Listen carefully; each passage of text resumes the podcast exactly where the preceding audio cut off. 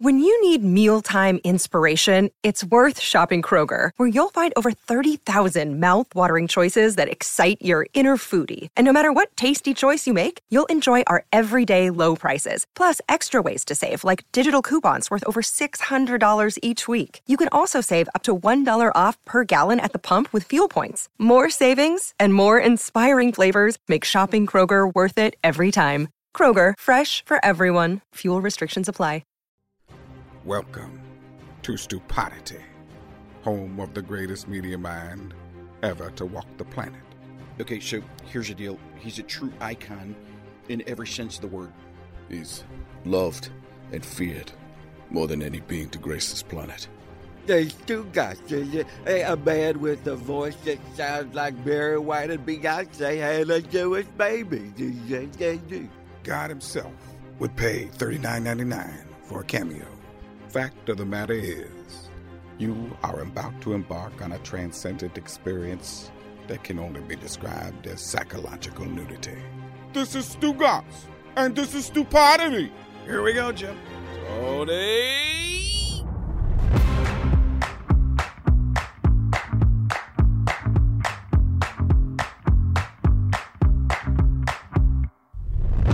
Billy, I have two questions for you. Okay.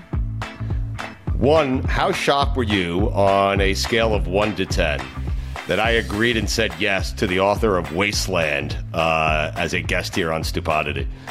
I was very surprised, I would say, Okay. but also not surprised at the same time, if that makes sense.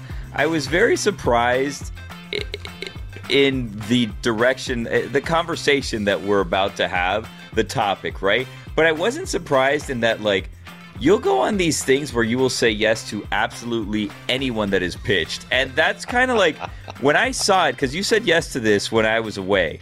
So I just got follow up emails like, hey, can we schedule this? Stugotz said yes. And I was like, he did? And then I ask you, and you're like, yeah, yeah, I really want to talk about this. I'm like, okay, like, let's do it.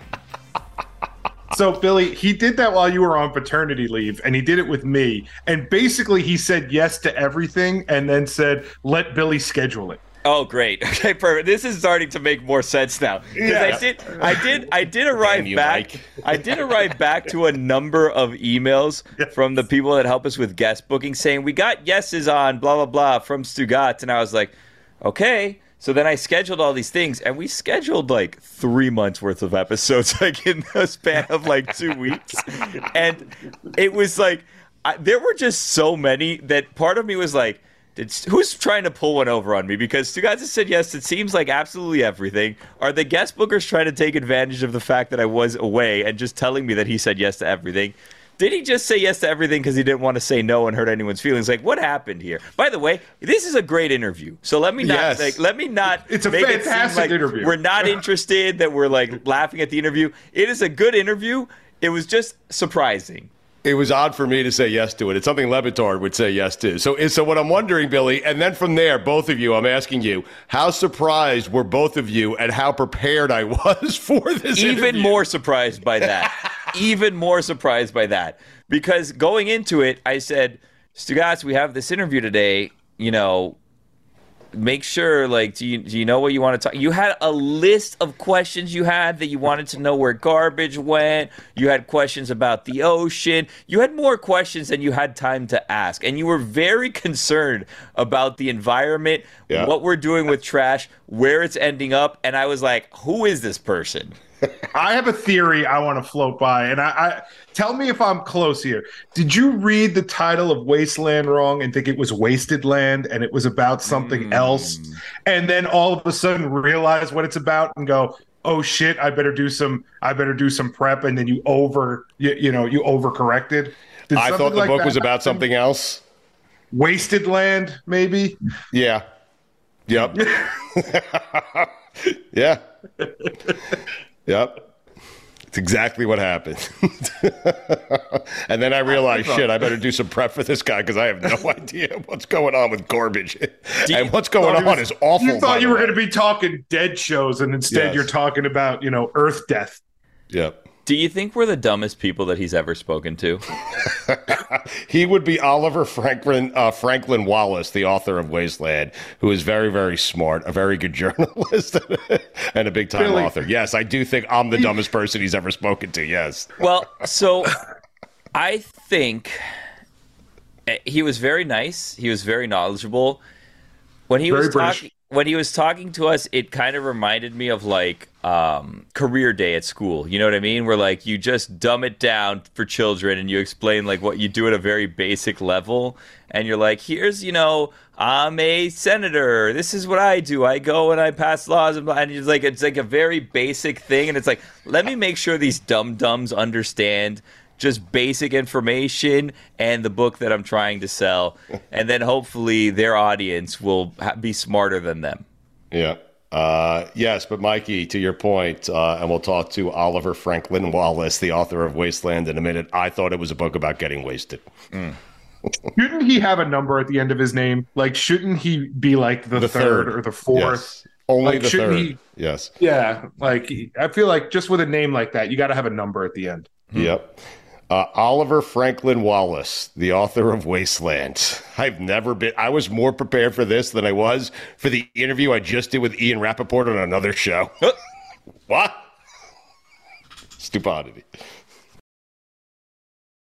Stugotz here for my friends over at Miller Lite. A lot has changed over the years. One thing that hasn't, the great taste of Miller Lite. It was the original light beer, and to this day, it's still the best one. Miller Lite has more of the taste you want and less of the stuff you don't. What I love to do, what me and my friends do, when we're sitting around, we like to enjoy it with ice cold Miller Lites.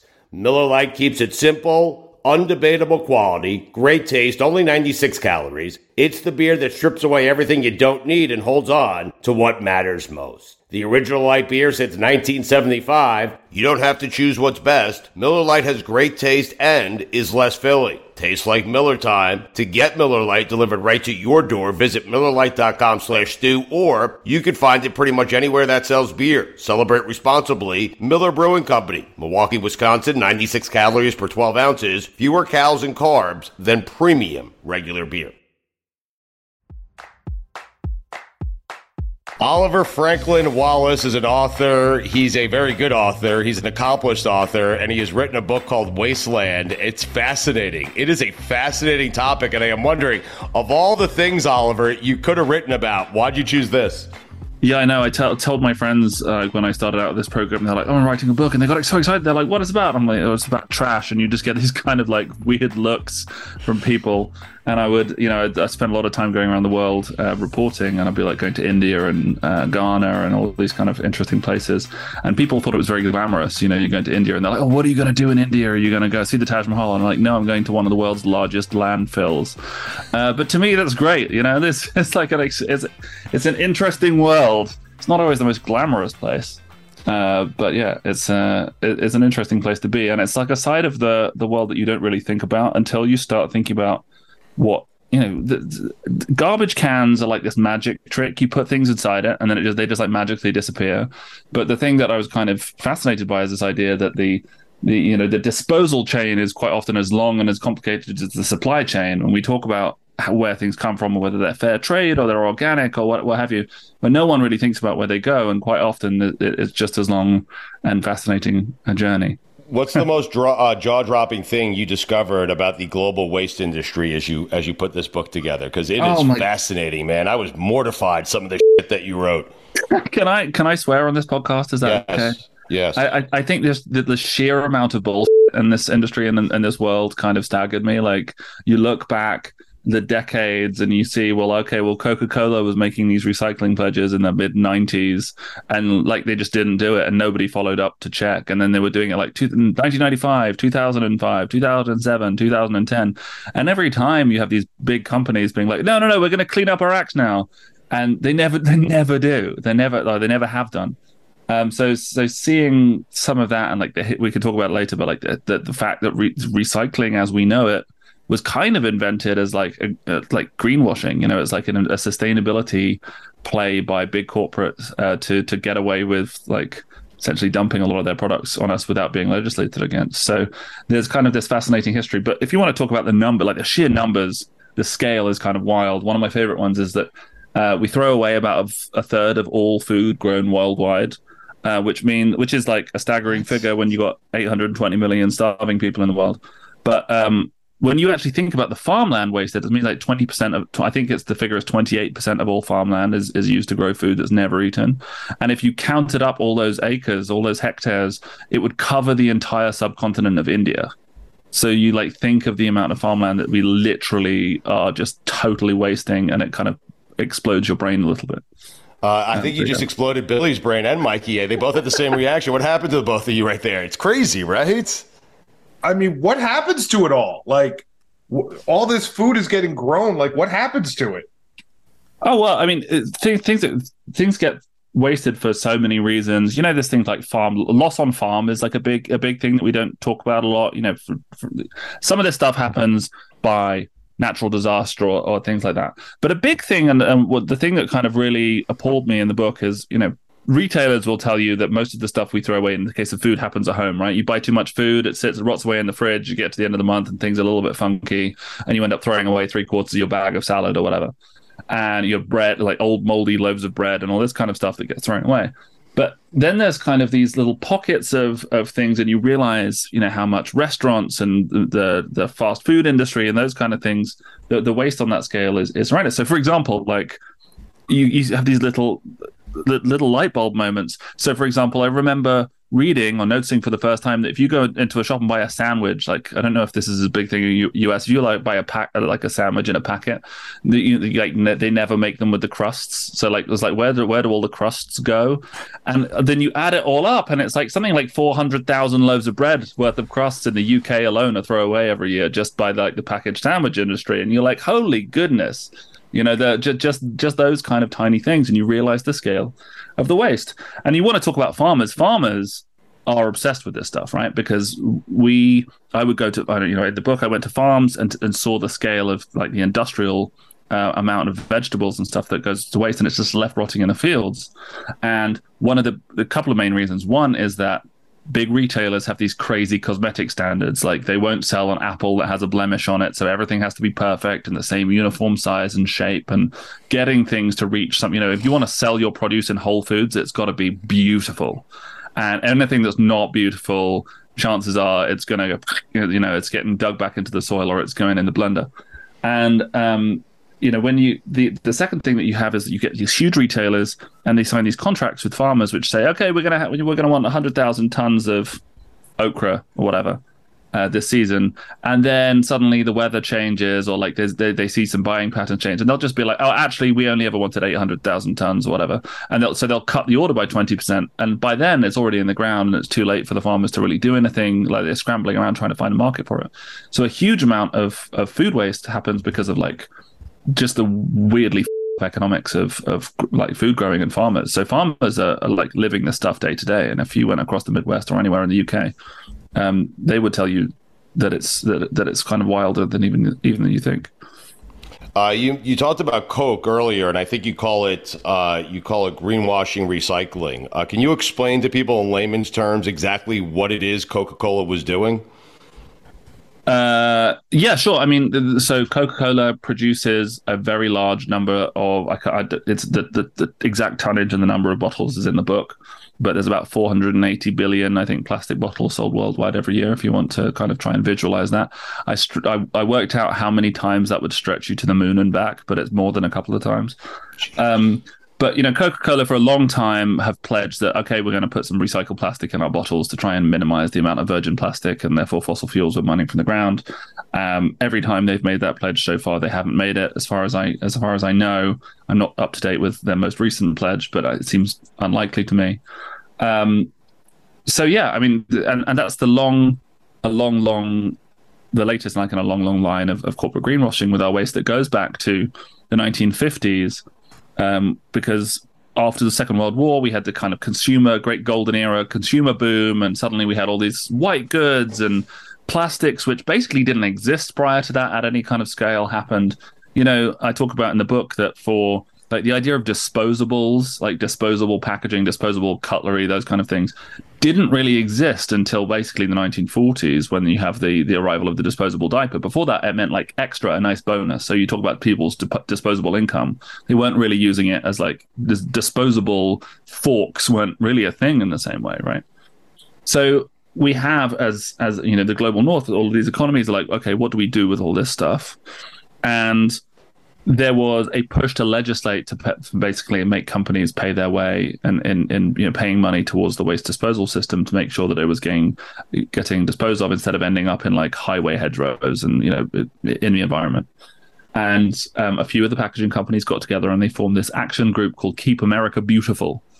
And one of the things that this action group did was it launched a very famous series of ads uh, there's a very famous ad with like a cry, uh, called the Crying Indian ad, but it basically said that the problem was due to litterers, and they invented this term, the lit, the litter bug, who and the litter bug was the person who was filling the environment with all this stuff, and, and not the companies who were kind of pumping them out into the world, knowing that they were essentially, you know, never going to biodegrade. And you had similar campaigns that that was very successful. Had similar campaigns all over the Western world, the global North, and we kind of still live with with that attitude to waste now. Like it's a little bit like a lot of people don't know, for example, that the the carbon footprint was an idea popularized by the by the oil company British Petroleum. Like that's a that's a we all talk about carbon footprint because of the oil industry wanted to basically blame it all on us. Uh, so it's a, a very similar thing happened with waste, and we're kind of still living with the repercussions. You know, anytime we have a big discussion around okay well why is there all of this plastic in our oceans it's kind of like well we need to do better jobs of like washing out our yogurt pots and not okay well maybe we need to find a way to make sure that you know waste waste collection is funded all around the global south where about only like 2 billion people don't have any kind of formalized waste collection at all so the idea of the garbage man is just alien in, in huge parts of the world which is something that blew my mind and I think blows all other people's minds when you think about it. And you want to know why the ocean's full of plastic. It's because two billion people don't have you know trash collection, so it, it ends up in the environment, Jeez. which is a huge environmental and, you know, and and and human challenge. So littering's fine then, because it's really the companies that are to blame. That's what you're saying. I, I, I don't think it's quite what I said. Uh, I mean, for real though. I, but it's not that, our fault. That's all, right? Well, I, I, I just think that like sometimes we are convinced that like the answer is to buy more stuff or like feel guilty about the things that you're the tiny things that you're doing in your life when the reality is like if the procurement guy at Nike or the procure, you know, someone who's in packaging design at Coca Cola makes one slightly different decision on a Thursday morning design meeting, they can kind of save more plastic than every single person, you know, recycling all of their plastic pots in the entire country, you know. So like the the, I'm not saying that you should litter. I'm just saying like the people who can really make a difference. Uh, you know, it's not it's, it's not you're not going to solve this problem in the grocery aisle. Well, um, so to not be grim, then like there's not a whole lot that we as average citizens can really do to solve this problem because it's bigger than us. Well, I think that I, I, I don't think that that's true. I, I don't um, mean it to say like we, why even bother trying. You know what I mean? Yeah, yeah, yeah. Not, sure. It's not. It's not like a thing where it's like I can go out and I have to recycle every day and I will solve this problem on my own because it's it's yeah. bigger than that. It's way bigger than that. Yeah. Yeah, and, and I do think that there's this this this kind of challenge, which is people, you know, talk to people about this, and they're like, okay, well, I can do, and I'm like, well, you can do a lot of stuff. You can, you know, first of all, you could buy less stuff that you don't need, which is which I'm sure we'll talk about later. But you know, you can recycle effectively, and you can reuse and repair things, and we can do, you know, do all of the things that would be kind of better for the environment. But I'm saying like individually, you're not going to solve the problem because of you know, if you just talk about the the rate of growth in waste production in the global south, for example, 1.3 billion extra tons of waste being produced globally by 2050, I think is the World Bank projection. So um, that doesn't all mean that we should like see climate change and be like, oh, I'm not going to buy an electric car because I, you know, it's not going to solve a drop in the ocean. We all have a collective responsibility to do it for sure. I think that the thing that we need to sometimes be mindful of is solutions that like involve us buying new, like buying new stuff. Okay, just buy this expensive tote bag, it, it, buy this expensive water bottle or whatever, and, and, you'll feel better. And like not dealing with the systemic issues. A lot of people come to me and, and they're like, "Oh, well, recycling's broken, so we just shouldn't bother." I'm like, "No, no, no, recycling's broken, so we should fix it." You know, if I told you that clothing is made in sweatshops, your response is, "Oh, well, well I'm going to stop buying shoes." You're like, "Well, no, because you need shoes. You're going to find ethical ways to produce shoes and maybe pay those people a bit better."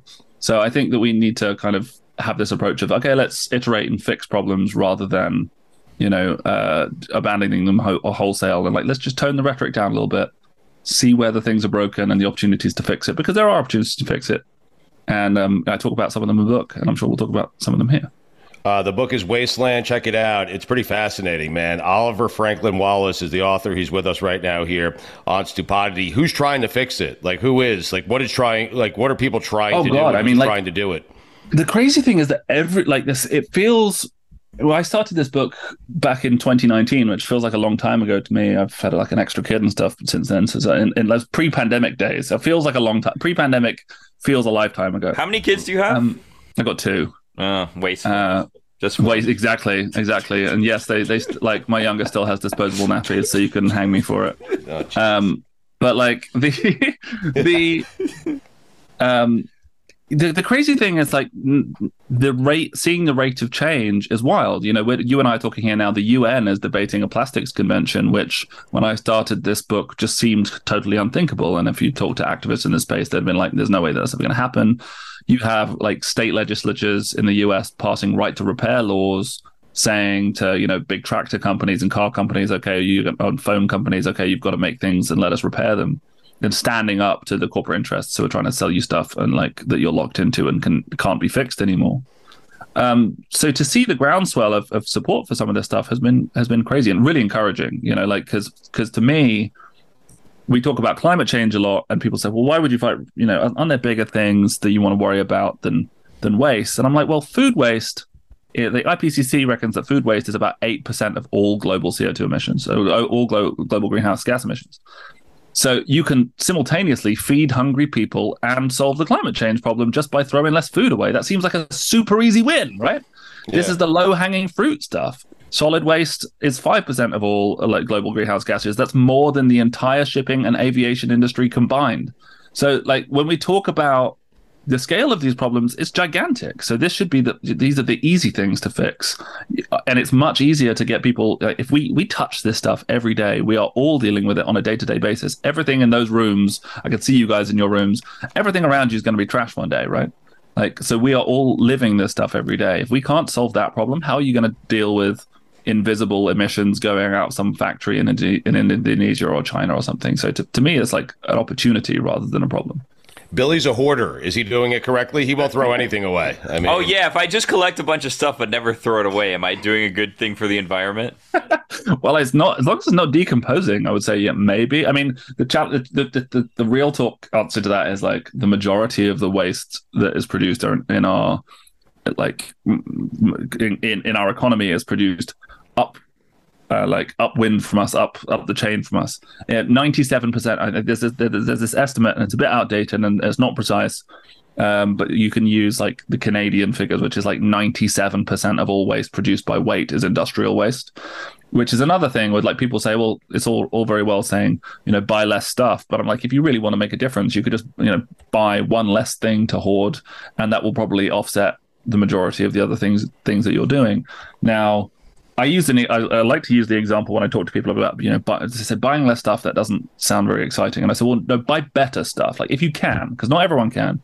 But as like if if we all thought about stuff you take a classic car community right? You see you, you see guys who are like really they got like a 60s Mustang and they take really good care of it and they're out there every Sunday waxing it and buffing it. And you know maybe they've carefully repaired the engine or sometimes they're like you see these communities and they're like upgrading them to electric engines and stuff now.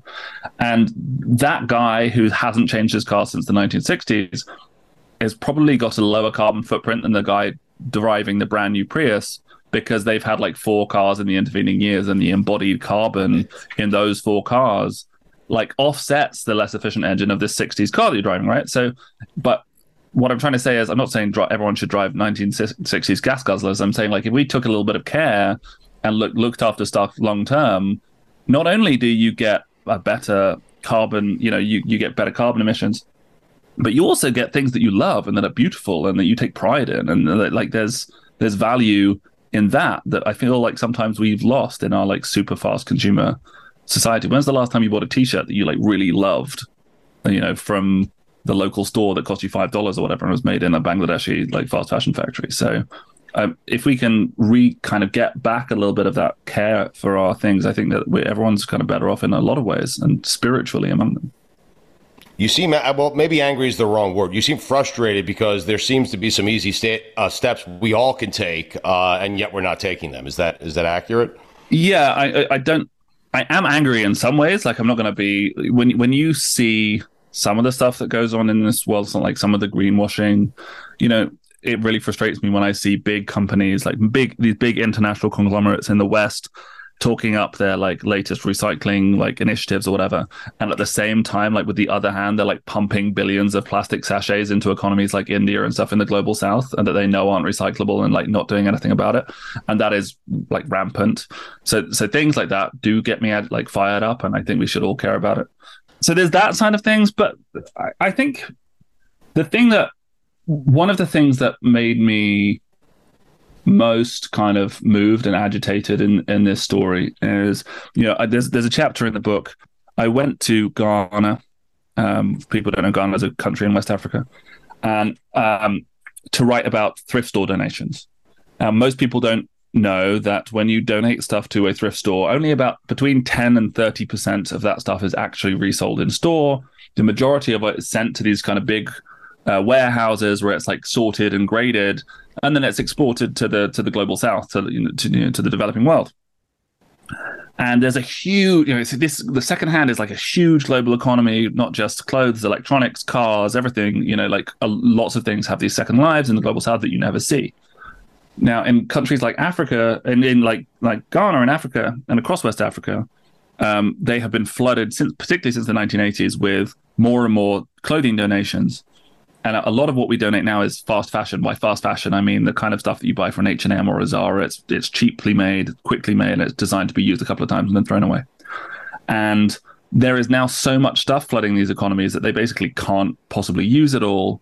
So I met the guy who deals, um, the guy in charge of the sanitation department of the of Accra, which is the capital of Ghana, and he told me that they have this one sanitary landfill for the entire city. Like a sanitary landfill is one that's kind of safe and and you know environmentally um, sound, and it was paid for with this loan from the World Bank, and it was designed to last about thirty years, and they filled it up in about three and a half with all of this clothing waste. And now, inevitably, when there's clothing waste, a lot of the time there's like plastic fibers and other stuff going in it burns very well and you're dealing with a very hot country, the entire thing caught fire and burned to the ground.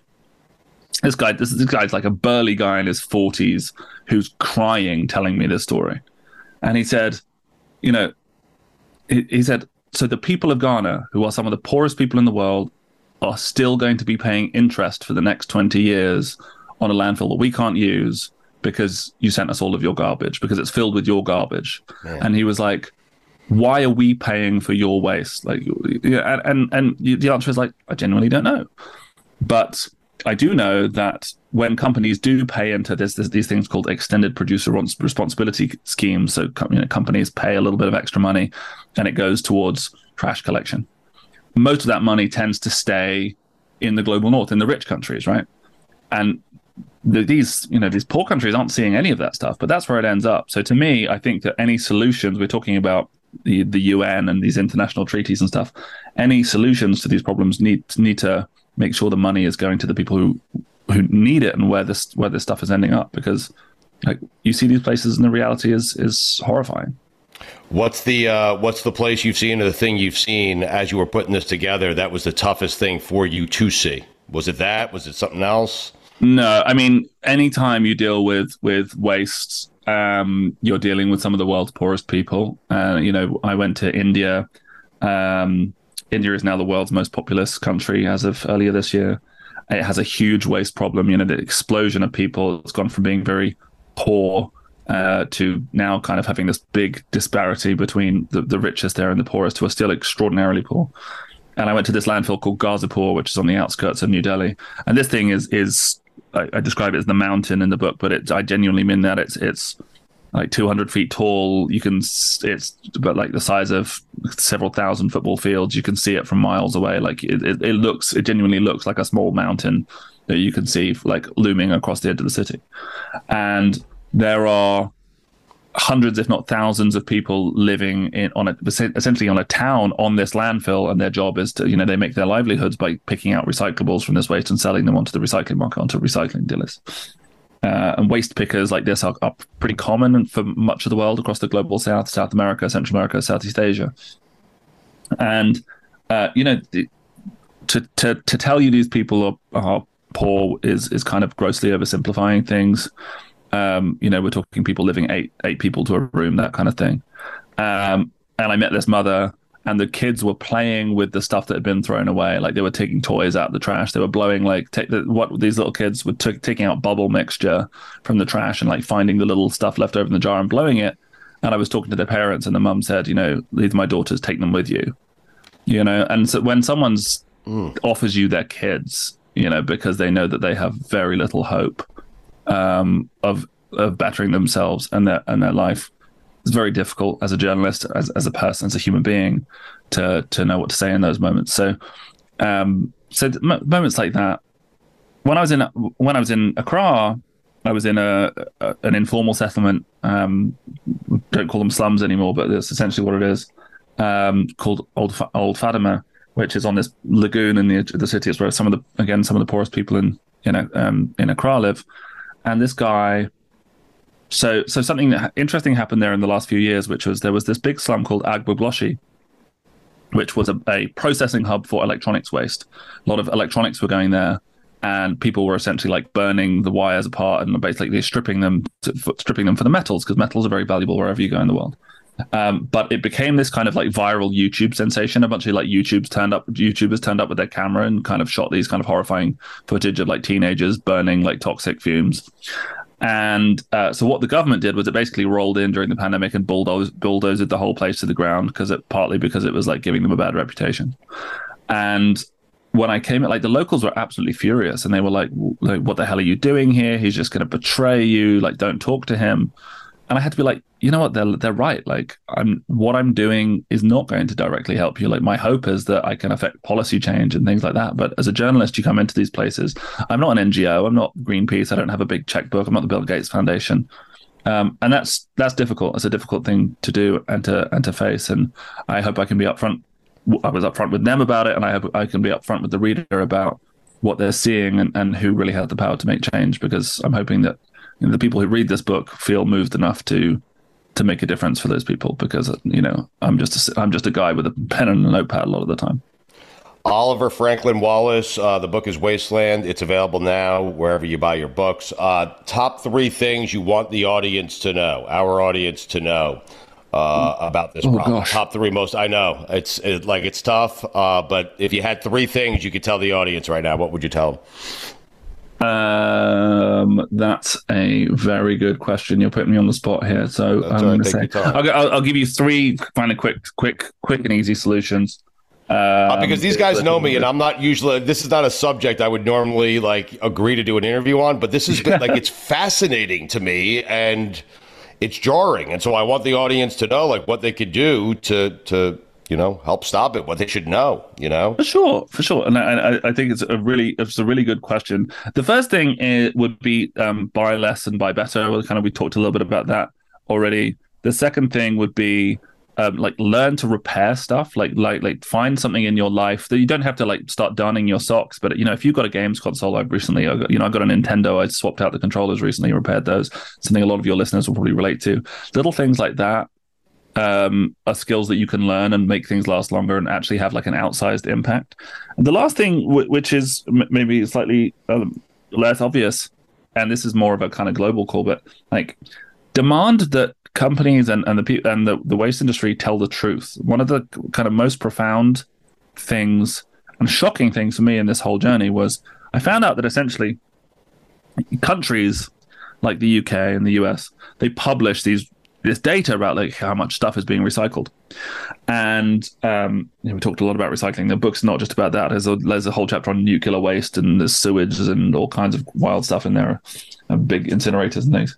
But we have this recycling, the national recycling rate, and the thing that I, I basically found out is that this whole, the entire way that we measure recycling is based on this fundamental lie.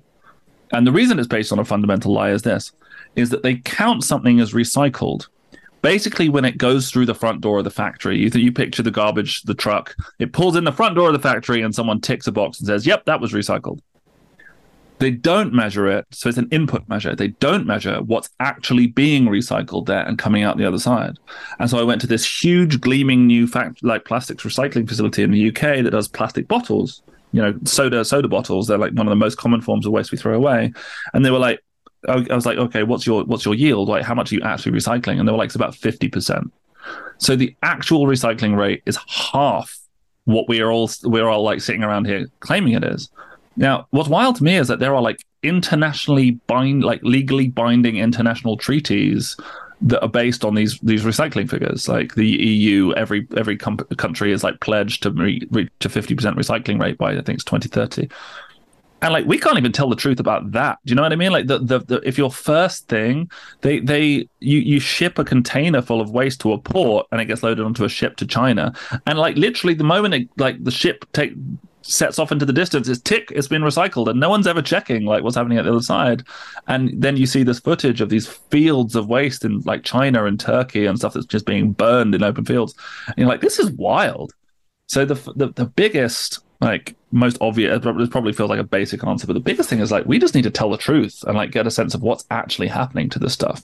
Because a lot of the time it's just it's just lies. Like it's like all the way down. The, the, tr- the truth isn't there. Something as basic as well, let's find out how much of this stuff is actually being recycled. What actually is happening to the stuff we throw away? Uh, you're angry and you should be uh, because now you're making me angry. Well yeah I, I hope i hope people read this like yeah everyone i talk to when i tell this stuff that they, they they get pretty mad too um, I should say is uh, like it's not all depressing. It's fun, and you know, I went uh, I went uh, dumpster diving. You know, you go you, you go dumpster diving with with freegans and all this kind of stuff, and and there's there's like there's, there's fun parts of the journey that that have been in the people that I've met along the way who've become friends and things. So it has been fun to me, but yeah, when you when you, you, when you put me on the spot like yeah, dive. yeah, what, definitely any, piqued Billy's curiosity. I saw him perk up there on a dumpster dive. any good finds? What do we see there? I mean, was, the, the, stuff that I was doing, the, the like dumpster divers are, are, are, kind of weird because I don't well, weird because they're dumpster divers, but but like often they have like this like preternatural sense. Like I'll be walking down the, the, the, road with this guy, John, who who I went dumpster diving with, who's who's this um he he he has the record for the person in the UK with the lowest carbon footprint because they did this wild like weird competition. But uh, he's a he's a he's a freegan, which means he doesn't buy any food. He only eats what other stuff people throw away. So his entire livelihood is fishing stuff out of bins. Um, but he would like would be like walking down a road and he'd be like, "Oh, I think there's like a, I think there's something good over there," and you're like, you would go and look inside and there'd be like all these like valuable metals and stuff that he could like sell to the trash dealer, and that's how he makes his money. Um, but yeah, like the amount of like again food and stuff that people throw away. If you go down the back of of a like a of a supermarket of a Whole Foods and stuff, and you open up the dumpsters at like end of end of time, like at the end of at the end of the, the day, some of the stuff that you get is wild. Like you could feed a whole family out of these these things, and it's good stuff. You know, it's like it's just just happens to have expired that day, but it's not moldy. Like it's just stuff that okay, the display date's gone. I'm gonna chuck it away. Um, there's a wild thing that people don't really know about returns um, in in the UK. This this made better news a couple of years ago, but a lot of companies when you send, particularly if you're buying cheap stuff online and you send it back, the cost of them processing the returns is less valuable than the stuff itself. So they just chuck it. They just they just like they they send it to landfill, or if it's electronics, they send them to these facilities and they basically put them in giant shredders. So I went to this um, facility out in Fresno, one of the biggest electronics recycling facilities in the in the US, and there was stacks at my head height of brand new unsold TVs still in the wrappers and they were just putting them in this gigantic blender essentially. Jeez. it's like the greatest noise and it like the stink and stuff. Oh. but you know brand new stuff because they're basically like well it's new you know it's it's the time when it's new season the new stock is coming in. We don't want cheap stuff on the market like secondhand. They just blend the stuff like genuinely. And and the scale of it is will blow your mind. It just it genuinely this just the size of it makes you feel tiny and insignificant. I'll tell you what i'm doing my part. I don't throw away any food Mm. well, my kids, I've got two kids, and they're, they're going through a picky eating phase, so I'm like not perfect in that in that way, and I, I mm. don't want like I don't want everyone to start thinking you have to be these kind of zero waste influencers where like you're only throwing away like one Kilner jar of, of trash every year or whatever, because I just don't think. What that's should I do with this bottle of water when I'm done with it? Right here. Oh, he Right, probably Take the label it. off, crush it, put the lid back on, Do you- chuck, Really? chuck it in recycling. Do you hate that he's using a plastic bottle? I'm sorry. Not hugely. Like I, I again, like I, I still do from time to time. I try not to. He's got his keep cup. Yeah, good man. Um, Yeah, but what do you do I- with the bottle? You don't. I mean, you got it from a bottle, right? I yeah, I like, like I, I've definitely got a lot better, but I wouldn't say that I'm perfect, and I, I'm not trying to be perfect, right? Like I swapped my toothbrushes for wood ones instead of plastic ones. and I got rid of a bunch of shampoo bottles and things, and now I like little things, but um. You know, by putting off upgrading my car for like and a couple of extra years, I probably saved more than I would have by like giving up plastic from for an entire year. So you know, like the, the, the, you've got to weigh up the value, and everyone's got to. If we expect everyone to live perfect lives, they just give up because it's too hard. Like the, the the cards are stacked against you. So make the thing I say to people is like try and do your your, your best if it's something you want to do. There's loads of solutions out there, and it's very easy to learn. Like YouTube and Reddit and the things are full of these threads, and and there's all these Instagram accounts who can tell you how to live less wasteful lives. But you've got to make we've got to fix the system. Like if we fix the underlying system, then if that plastic bottle is recycled eight times, then I'm I'm not you know we, we can feel good about it. You know I'm not I'm not I'm not saying that we need to be perfect. Is moderation a good solution? So, like, instead of like, how many pairs of sneakers should I own, for example? Well, that's that's really up to you. I'm I'm I'm someone who used to own, used to buy a lot of sneakers, and now I, I kind of every time I, I feel t- tempted, I manage to kind of fight the urge a little bit more. But you know, we all need we we all need to wear clothing, and I'm not saying that you shouldn't buy things that that look nice. The thing that I've you know, you talk about sneakers, for example. The thing that I think about now is how long are they going to last me? You know, like, am I going to buy something that's like made a, a piece of crap and is going to f- fall apart after 20 wears? Am I going to buy a pair of Converses and like the the soles split after two months and then you're throwing them away? I used to wear wear those shoes and you go through like two pairs a year.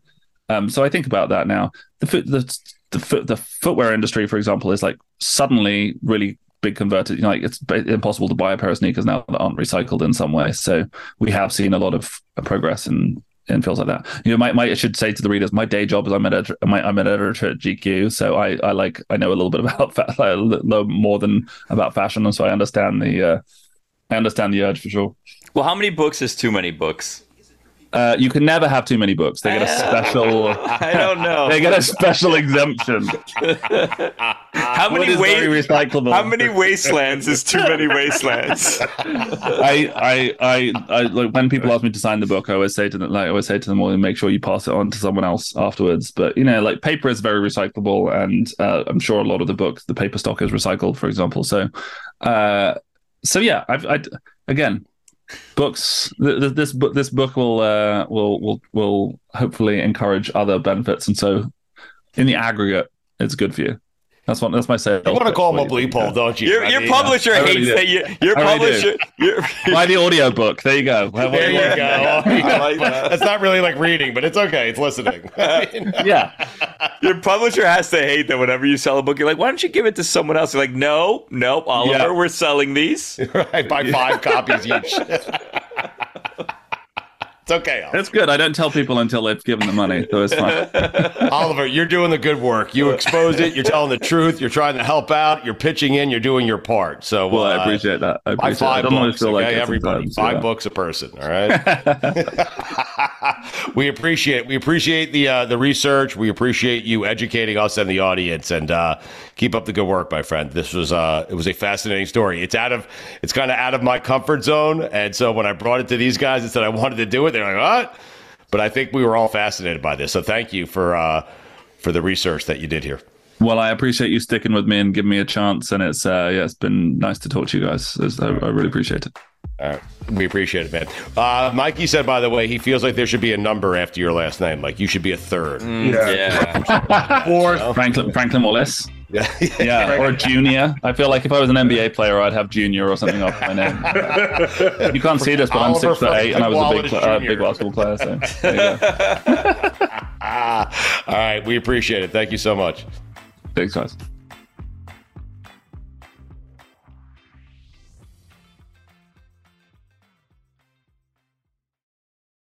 Stugotz here for my friends over at Miller Lite. A lot has changed over the years. One thing that hasn't, the great taste of Miller Lite. It was the original light beer, and to this day, it's still the best one. Miller Lite has more of the taste you want and less of the stuff you don't. What I love to do, what me and my friends do, when we're sitting around, we like to enjoy it with ice cold Miller Lites. Miller Lite keeps it simple undebatable quality, great taste, only 96 calories. It's the beer that strips away everything you don't need and holds on to what matters most. The original light beer since 1975. You don't have to choose what's best. Miller Lite has great taste and is less filling. Tastes like Miller time. To get Miller Lite delivered right to your door, visit MillerLite.com slash stew, or you can find it pretty much anywhere that sells beer. Celebrate responsibly. Miller Brewing Company, Milwaukee, Wisconsin, 96 calories per 12 ounces, fewer calories and carbs than premium regular beer.